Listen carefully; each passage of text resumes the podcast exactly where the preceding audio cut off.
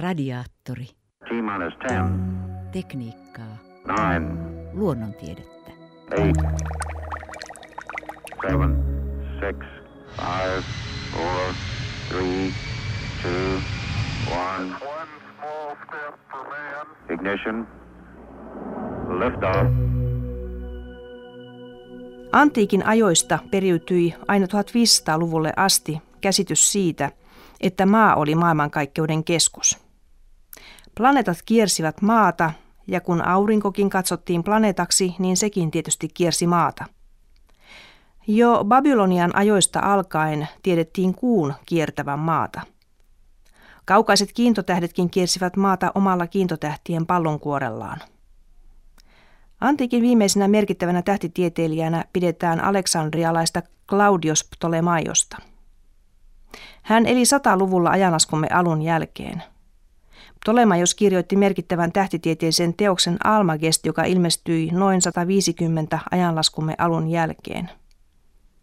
Almagest on teoksen arabiankielinen nimi, mutta Ptolemaios kirjoitti teoksensa kreikaksi – se käännettiin myöhemmin arabiaksi ja arabiankielisenä painoksena se levisi länteen ja käännettiin sittemmin arabiasta latinaksi tiettävästi 1100-luvulla. Ptolemaioksen jälkeen seurasi tähtitieteessä pitkä hiljainen kausi. Silloin elettiin keskiaikaa. Dosentti Hannu Karttunen Turun yliopistosta.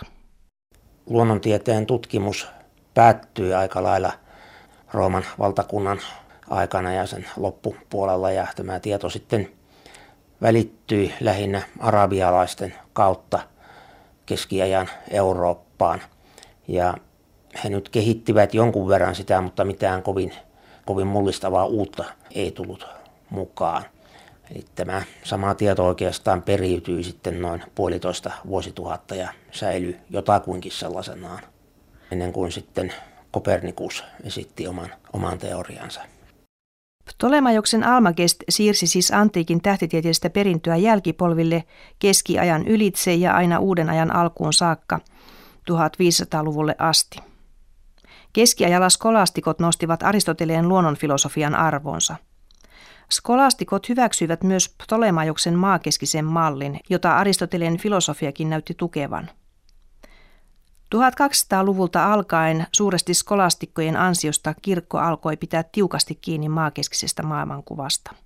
Uskonto tuli oikeastaan siinä vaiheessa, kun, kun nämä Aristoteleen opit otettiin mukaan, yhdistettiin kirkon oppeihin skolastiikassa. Ja sen jälkeen ne, ne sitten sitoivat tätä kehitystä aika, aika tavalla. Oli oikeastaan se suurin syy vastustaa aurinkokeskistä mallia, kun ihminen joutui syrjään maailmankaikkeuden keskipisteestä. Kirkon valta oli suuri jopa tieteiden piiriin kuuluvissa aiheissa, ja jos noihin aikoihin uskalsi vastustaa kirkon käsitystä, oli harha oppinen. Tämä saivat tuntea nahoissaan kohtalokkaasti sekä italialainen Giordano Bruno, ajattelija, filosofia, tähtitieteilijä, joka poltettiin roviolla harhaoppiensa vuoksi. Samoin myöhemmin tähtitieteilijä Galileo Galilei, joka joutui inkvisitio-tuomioistuimen eteen. Hän tosin vältti Brunon kohtalon, mutta tuomittiin sen sijaan kotiarestiin. Mutta ei mennä ihan vielä noin pitkälle. Palaamme Galileon töihin nimittäin syvällisemmin vähän tuonnempana. Jos etenemme aikajärjestyksessä, niin ennen Galileota on pakko puhua Kopernikuksesta, Nikolaus Kopernikuksesta. Uuden ajan alussa renesanssin aikana arvostettiin kovasti taiteita, kuten hyvin tiedetään, mutta noihin aikoihin myös tieteet nousivat uuteen kukoistukseen. Ja tieteistä vanhin, tähtitiede, sai mielenkiintoisen potkun eteenpäin. Tämän potkun antoi konkreettisesti Nikolaus Kopernikus, nykyisen Puolan alueella Torunissa syntynyt hallintomies ja tähtitieteilijä. Hän esitti, että maa kiertää aurinkoa. Tämän rohkean väitteen Kopernikus toi julki artikkelissa, joka ilmeisesti ilmestyi noin 1512. Kopernikus luetteli tässä kirjoituksessaan erilaisia olettamuksia maailmankaikkeudesta ja juuri esimerkiksi sen, että taivaan kappaleet eivät kierrä saman keskuksen ympäri. Kuu toki kiertää maata, mutta planeetat kiertävätkin aurinkoa.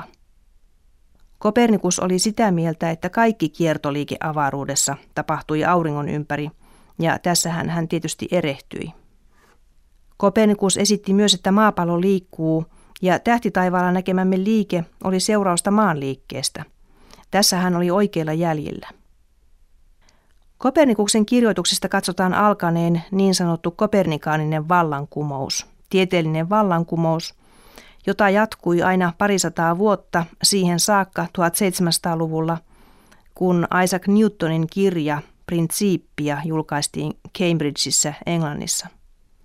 Noiden 200 vuoden aikana tähtitiede ja fysiikka kehittyivät niin, että saatiin käsitys ja ymmärrys aurinkokunnan rakenteesta ja siitä, miksi kappaleet liikkuvat niin kuin liikkuvat kiertoradoillaan. Nikolaus Kopernikus laati vielä elämänsä loppuvaiheessa laajan tähtitieteellisen perusteoksen taivaallisten pallojen pyörimisestä. De Revolutionibus. Tämä kirja ilmestyi hänen kuolemansa aikoihin vuonna 1543.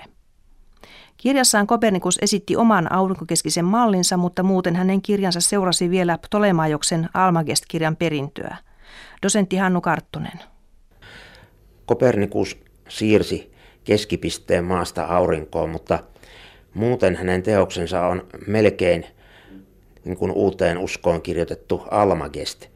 Ilmeisesti hän halusi saada, saada asialleen painavuutta sillä tavalla, että hän kirjoitti koko Almagestin uudestaan. Siellä on myöskin tähtiluettelo, jolla nyt ei ole hänen teoriansa kannalta mitään merkitystä.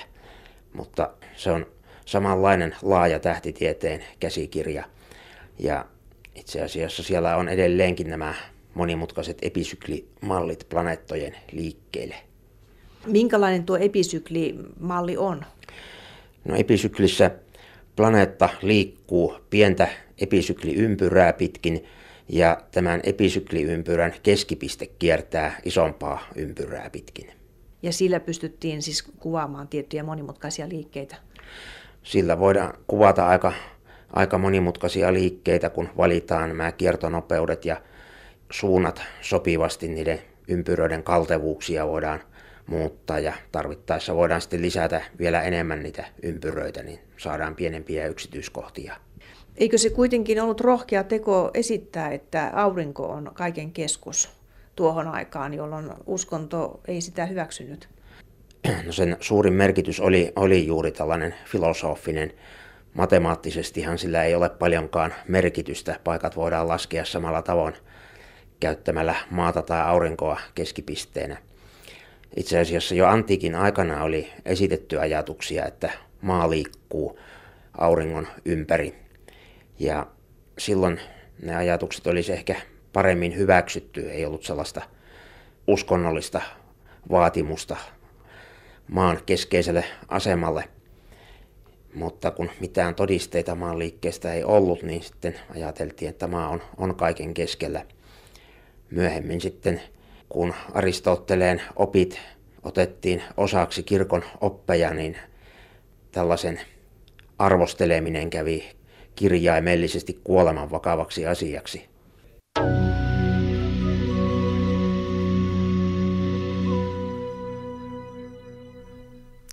Kopernikuksella ei ollut aikoinaan 1500-luvulla käytössään kaukoputkia. Kaukoputki keksittiin 1600-luvun alkuvuosina Hollannissa, puolisen vuosisataa Kopernikuksen kuoleman jälkeen – Pian italialainen tähtitieteilijä Galileo Galilei suuntasi kaukoputkensa tähtitaivaalle ja näki siellä mitä ihmeellisimpiä asioita, joita ei osattu aiemmin kuvitellakaan. Galileo myös rakenteli itse omat kaukoputkensa.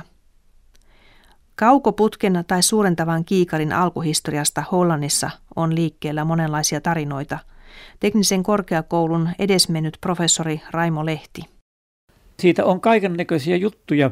Lähtökohtanahan on siis se, että että se tapahtui vuonna 1608 joko yhdessä tai useammassa linssin hioja perheessä tai linssin hiomossa.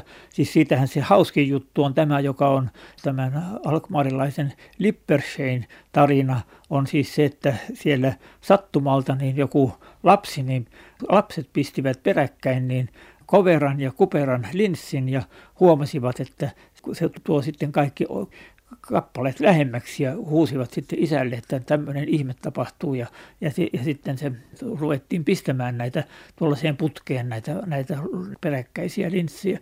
No olipa tämä nyt sitten siis realistinen kertomus tai ei, niin, niin joka tapauksessa tästä on siis useamman kai kolmen no, hollantilaisen linssin valmistajan ja silmälasin valmistajan kohdalla kerrotaan, että he keksivät siis pistää nämä linssit tällä tavalla peräkkäin. Ja kuka heistä sitten sen loppujen lopuksi keksi, niin sitä, sitä ei kai kukaan voisi enää, enää sanoa, koska siitä on kolme eri kertomusta. Mutta joka tapauksessa se sitten hyvin nopeasti levisi ja jo viimeistään todellakin 1609 aivan alkuvuonna, niin Ranskassa niin jotkut jopa katsoivat tähtiäkin sellaisella tavalla ja huomasivat, että niin tähdet tulevat hyvin paljon lähemmäksi. Ja se levisi sieltä sitten tämä tieto Italiaan. Ja Galilei oli kyllä siis saanut vähintäänkin tämän tiedon tästä asiasta. Mahdollisesti oli jopa nähnyt siis kaukoputken, joka, jota jo sinne Hollannista tai Ranskasta tuotiin. Mutta joka tapauksessa siis se, mikä siellä sitten on tämä Galileen aikaansaannos, oli se, että hän osasi, osasi hioa niin tavattoman paljon parempia linssejä verrattuna niihin aikaisempiin, että hän sai sitten siis aikaa sellaisen, sellaisen laitteen, jolla, jolla siis todella aikaisempia verrattuna, niin, niin voitiin, voitiin jotakin nähdä. Minkälainen tuo hänen kaukoputkensa oli? Siis minkälaiset olivat siinä nuo linssit? No siinä oli, oli siis toisena linssinä, eli, eli siinä mm, niin kuin lähempänä silmää olevana linssinä, eli okulaarina. Siinä oli kovera linssi ja sitten siis lähempänä objektia olevana linssinä siinä oli, oli kuperalinssi, eli objektiivi. Ja, ja sellaisena tämä niin kutsuttu Galileen kaukoputki sitten siis säilyi edelleen, ja siis se on siis se, mikä minun tietäminen on mukaan on siis tuollaisessa niin kutsussa teatterikiikareissa edelleenkin se systeemi, mutta sehän sitten hyvin pian tapahtui sitten siis se, että tieteelliseen tarkoitukseen, varsinkin tähtitieteelliseen tarkoitukseen, sitten siis rakennettiin toisella tavalla kaukoputkia. Ja se oli sitten siis tämä Keplerin suorastaan teoreettisten laskujen perusteella tekemä ehdotus. Ja se on se, että nämä molemmat linssit ovat kuperia ja silloin ne, ne säteet kulkevat siis sellaisella tavalla, että ne kohtaavat toisensa siellä keskellä kaukoputkea, joka tekee sitten mahdolliseksi siihen paikkaan sijoittaa esimerkiksi hiusristikon, joka sitten siis tekee kaukoputkesta sopivan mittauslaitteen. Tätä ei voi tehdä siis sellaiselle kaukoputkelle, joka, jota Galileista suunnitteli, koska siinä nämä valonsäteet eivät tapaa toisiaan kaukoputken sisällä, vaan vasta, vasta ulkopuolella. Tuossa Galileon rakentamassa kaukoputkessa tuo kuva oli oikeinpäin, mutta sitten minhän näissä kaukoputkissa tosiaan kuva on kääntynyt ylösalaisin. Kyllä, asia on juuri näin. Ja se, se muun muassa tekee hankalaksi tämän Galilein alun perin piirtämien kuvien, vaikkapa kuukuvien, niin tulkinnan, koska hän, hän todellakin piirsi ne niin kuin oikein päin nähtyinä ja sen jälkeen kaikissa muun muassa valokuvissa ja muissa niin ne ovat sitten nurinpäin kääntyneitä, koska ne, on, ne ovat toisenlaisella kaukoputkella otettuja. Oliko se hyvä kaukoputki? Siis tarkoitan sitä, että miten hyvin sillä sitten nuo kohteet näkyivät tarkkoina, siis tarkasteltaessa tähtiä, niin on hyvin tarkkaa, että se pysyy koossa se kuva siellä, että se hajoaa esimerkiksi kahdeksi pisteeksi. No minä en, en, en nyt siis itse ole ensinnäkään nähnyt yhtään Galileen kaukoputkea ja toisekseen minun silmäni eivät ole niin hyvät, että minä muutenkaan olisin erinomaisen hyvä Galileen kaukoputken katsoja. Mutta minä olen vaan kuullut ja lukenut siitä siis sellaisen arvion, jonka joku henkilö on tehnyt katsoessaan Galileen kaukoputkella nyt nyky, nykyisin niin läpi. Hän on sanonut näin, että että ei hän ihmettele sitä, että Galilei löysi sillä kaukoputkella Jupiterin kuut, vaan hän ihmettelee sitä, että hän löysi edes Jupiterin. Siis nykyajan kaukoputkiin tottuneille ihmisille se oli siis tosi huono kaukoputki. Se, se oli erittäin vaikea kaukoputki ja siis tämä täytyy myöskin muistaa, kun kun silloin aivan ensimmäisessä sen kaukoputken vaiheissa, niin Galilei pettyi siitä, kun, kun hän kutsui paljon yliopiston professoreita koolle ja yritti heille sitten siis saada heidät todistamaan sen puolesta, että nämä ovat nyt todellakin reaalisia nämä Jupiterin kuut. Ja siellä, siellä siis useimmat sanoivat, että he eivät näe yhtään mitään. Ja siis siinä oli tietysti sellaista pahantahtoisuutta takana ja valmiutta olla näkemättä yhtään mitään, mutta kyllä siinä on myöskin ihan siis rehellistä vaikeutta siis sillä siinä, että he todellakaan eivät nähneet. No joka tapauksessa tällä kaukoputkella hän lähti sitten tarkkailemaan avaruutta ja planeettakuntaa ja jopa tuota linnunrataakin. Eli siis hän teki hyvin paljon töitä sitten sillä kaukoputkella, hyvin intensiivisesti. Kyllä, ja siis sehän, sehän alkoi sitten jo todellakin vuoden 1609 syyspuolelta, jolloin hän siis teki havaintoja tähdistä ja, ja huomasi, että eräät sellaiset tähdet, joita aikaisemmin oli vain pidetty sumumaisina tähtinä, niin olivat todellisuudessa tähtijoukkoja.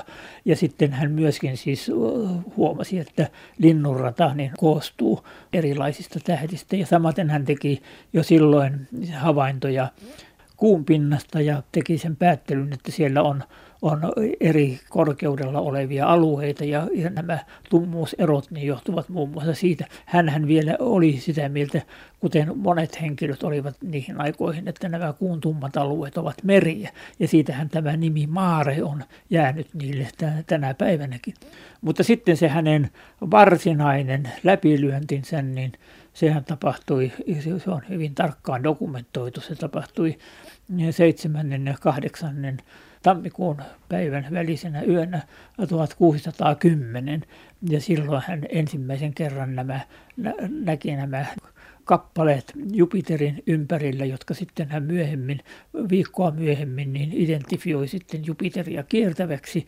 Ensin hän ajatteli vain, että on kysymyksessä sellaisia tähtiä, jotka ovat sattumalta suorassa viivassa Jupiterin kanssa.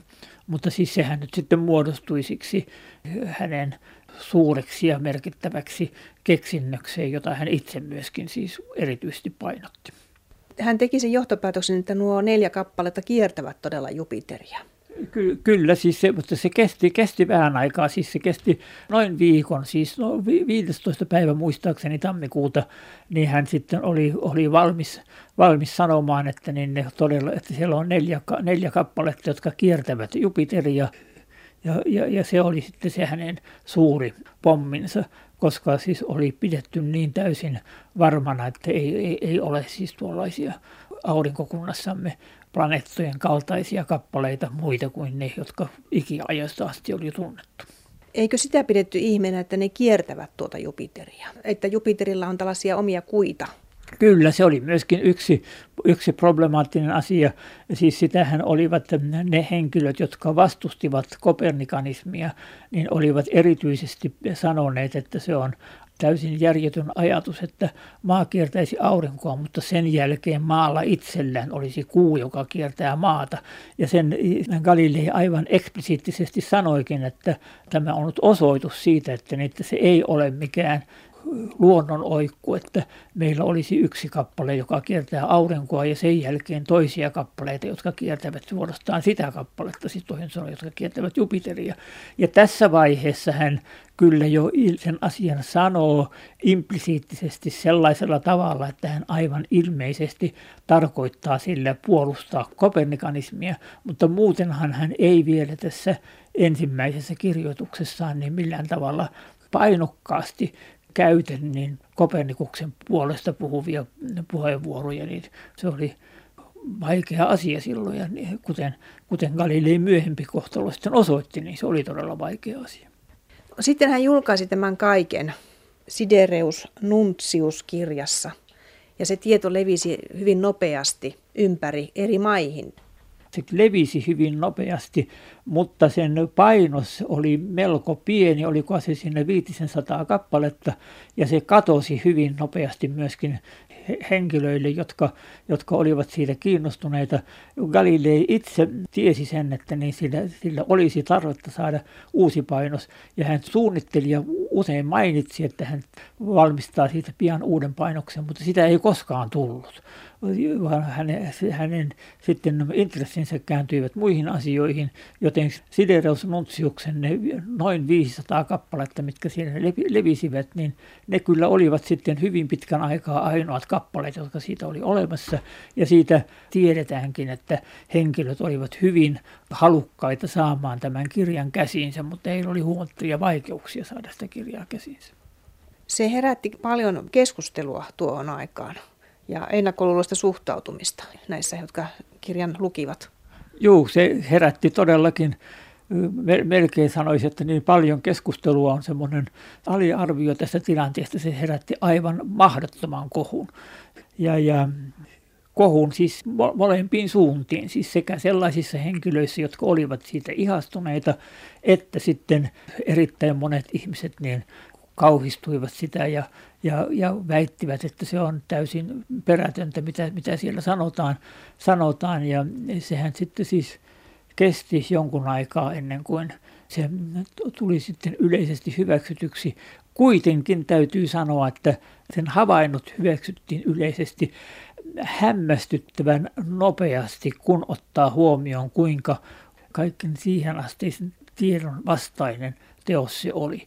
Se kyllä jo siis samana vuonna 1610, kun se julkaistiin, niin silloin jo loppuvuonna sen melkein niin kuin virallisesti hyväksyivät nuo roomalaisen kollegio Romanon tähtitieteilijät, jotka olivat tällaisia todella merkittävä auktoriteettiryhmä siinä ja sen jälkeen se kyllä hyvin, hyvin nopeasti siis hyväksyttiin. Ja siis siinä mielessä, että, että sen havaintoja ei epäilty.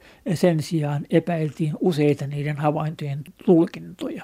Niin hyväksyttiin se, että, että hän oli kaukoputkella nähnyt sen, mitä näki, mutta, mutta ei hyväksytty sitä, että hän tulkitsi niitä Kopernikuksen ajatusten jatkeeksi.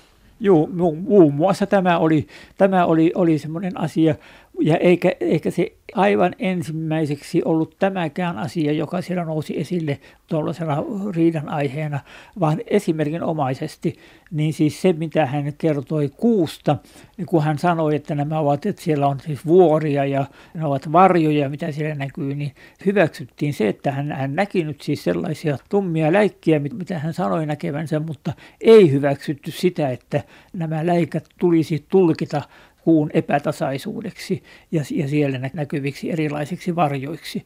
Että siinä hyvin monen asian kohdalla niin se, se mitä hän millä tavalla hän tulkitsi näkemänsä, niin se asetettiin kyseenalaiseksi, vaikka ei asetettu kyseenalaiseksi siis sellaisenaan sitä, että hän oli nähnyt tuollaisia näikkiä siellä ja niin edelleen. Tuo Sidereus Nuncius, niin se on helppolukuinen teos. Siksikin helppo, että hän koska valokuvaustahan ei tuolloin vielä ollut, niin hän piirsi kuvia noista kohteista, joita hän tarkkaili. Siellä on kuva tosiaankin kuun pinnasta ja siellä on kuva kiintotähtiryhmästä, jossa hän havaitsi uusia kiintotähtiä. Eli hän siis piirtäen selosti sitä, että, että mitä hän oli havainnut.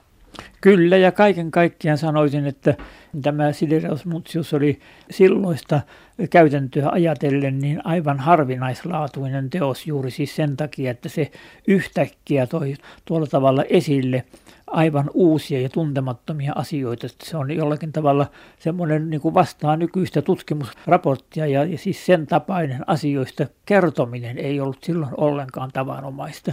Ja se, se, se sai juuri aikaan sen, että se herätti niin tavattoman suurta huomiota. Sitten hän teki uusia löytöjä vielä tuon julkaisunsa jälkeen.